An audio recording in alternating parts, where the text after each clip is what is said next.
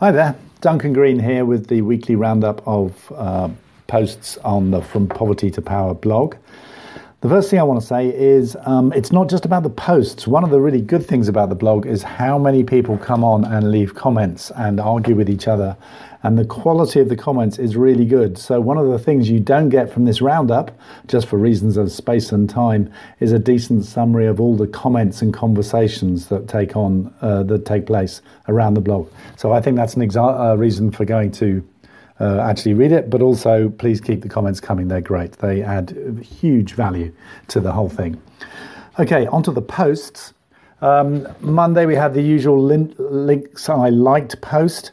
A um, couple of things I'd pull, pull out from that. One is the ongoing argument about artificial intelligence and robotics. Is it a terrible thing that's going to destroy work uh, for millions and millions of people and leave them all unemployed and miserable and doing hobbies? Is it just uh, another way to improve productivity and new jobs will emerge and it'll all be just fine? Um, Charles Kenny, who is just one of the most optimistic people in the whole aid and development sector, has a just fine post. Uh, and there's also a nice myth buster uh, looking at some of the myths about AI and robotics. I'm more of a miserabilist. I'm more of an Eeyore to Charles Kenny's Tigger, but I think uh, it's worth having a look at, at both sides and seeing what you think. Another another nice thing in turn in Charles Kenny mode on the uh, links I liked is some fantastic news on FGM, female genital mutilation. Um, if you look at girls under the age of 14 in East Africa, there has been the most extraordinary fall from 71% being cut 20 years ago to 8% being cut now. Now that's still you know eight percent too many, but it's an extraordinary rate of change for something as profound as uh, as FGM. So the campaigns are working, the public education is working, norms are shifting. Um, you know, it's really encouraging. Tuesday um, was about adaptive management. Now, who'd be a funder? If you're a funder and a new idea comes up, suddenly everybody starts spinning and sticking it into their funding applications. So if you're a funder, you're faced with the question is this organization really doing adaptive management, which is one of the latest buzzwords, or is it just very good at hype? Um, so some people who have been very involved in adaptive management and doing development differently and all this kind of stuff uh, for years um, Angela Christie, Helen Derbyshire, Annette Fisher, Steve Fraser, and Wilf Mwamba got together and they provided six ways to sort out whether it's hype or whether it's substance. And I think that's um, and each for each way they say this is what you should look for and this is what should raise alarm bells.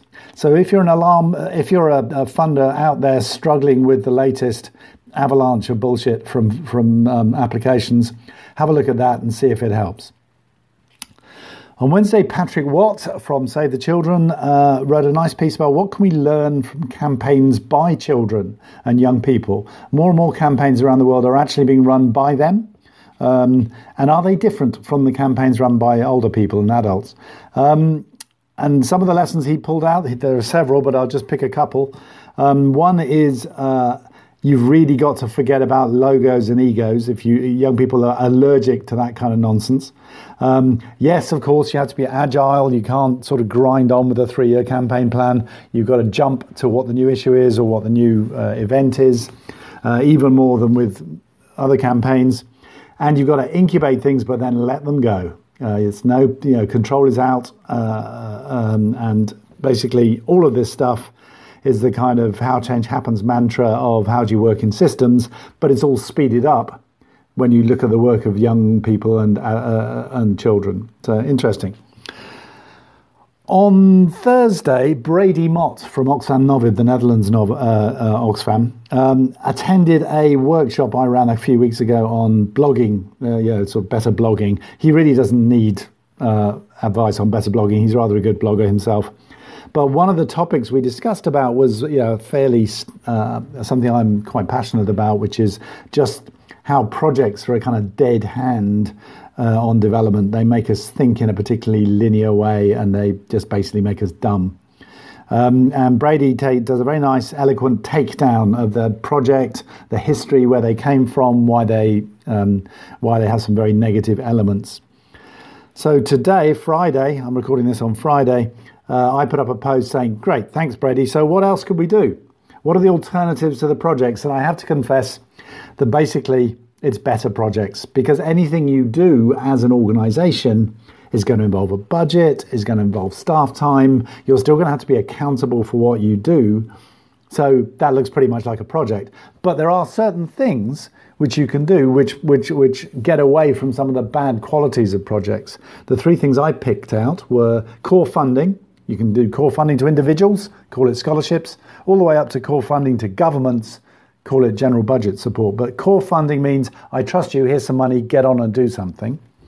Um, positive deviance, of course, uh, which is go and find the stuff that's working without you, put the project to one side, just go and look at what's working in the system and then see if it can be spread. And then the other one, which is a bit more surprising, I guess, coming from me, is outcome based funding. All this stuff around payment by results, development impact bonds, cash on delivery. I'm very skeptical about it for other reasons but it's definitely um, an alternative to a project which sets out all the things you have to do to achieve X. All those outcome based funding things say, look, if you achieve X, we don't care how you do it, we'll give you the money. Uh, so that um, brings an end to the post for this week. Uh, do read the comments if you can, and uh, see you next week. Have a good weekend.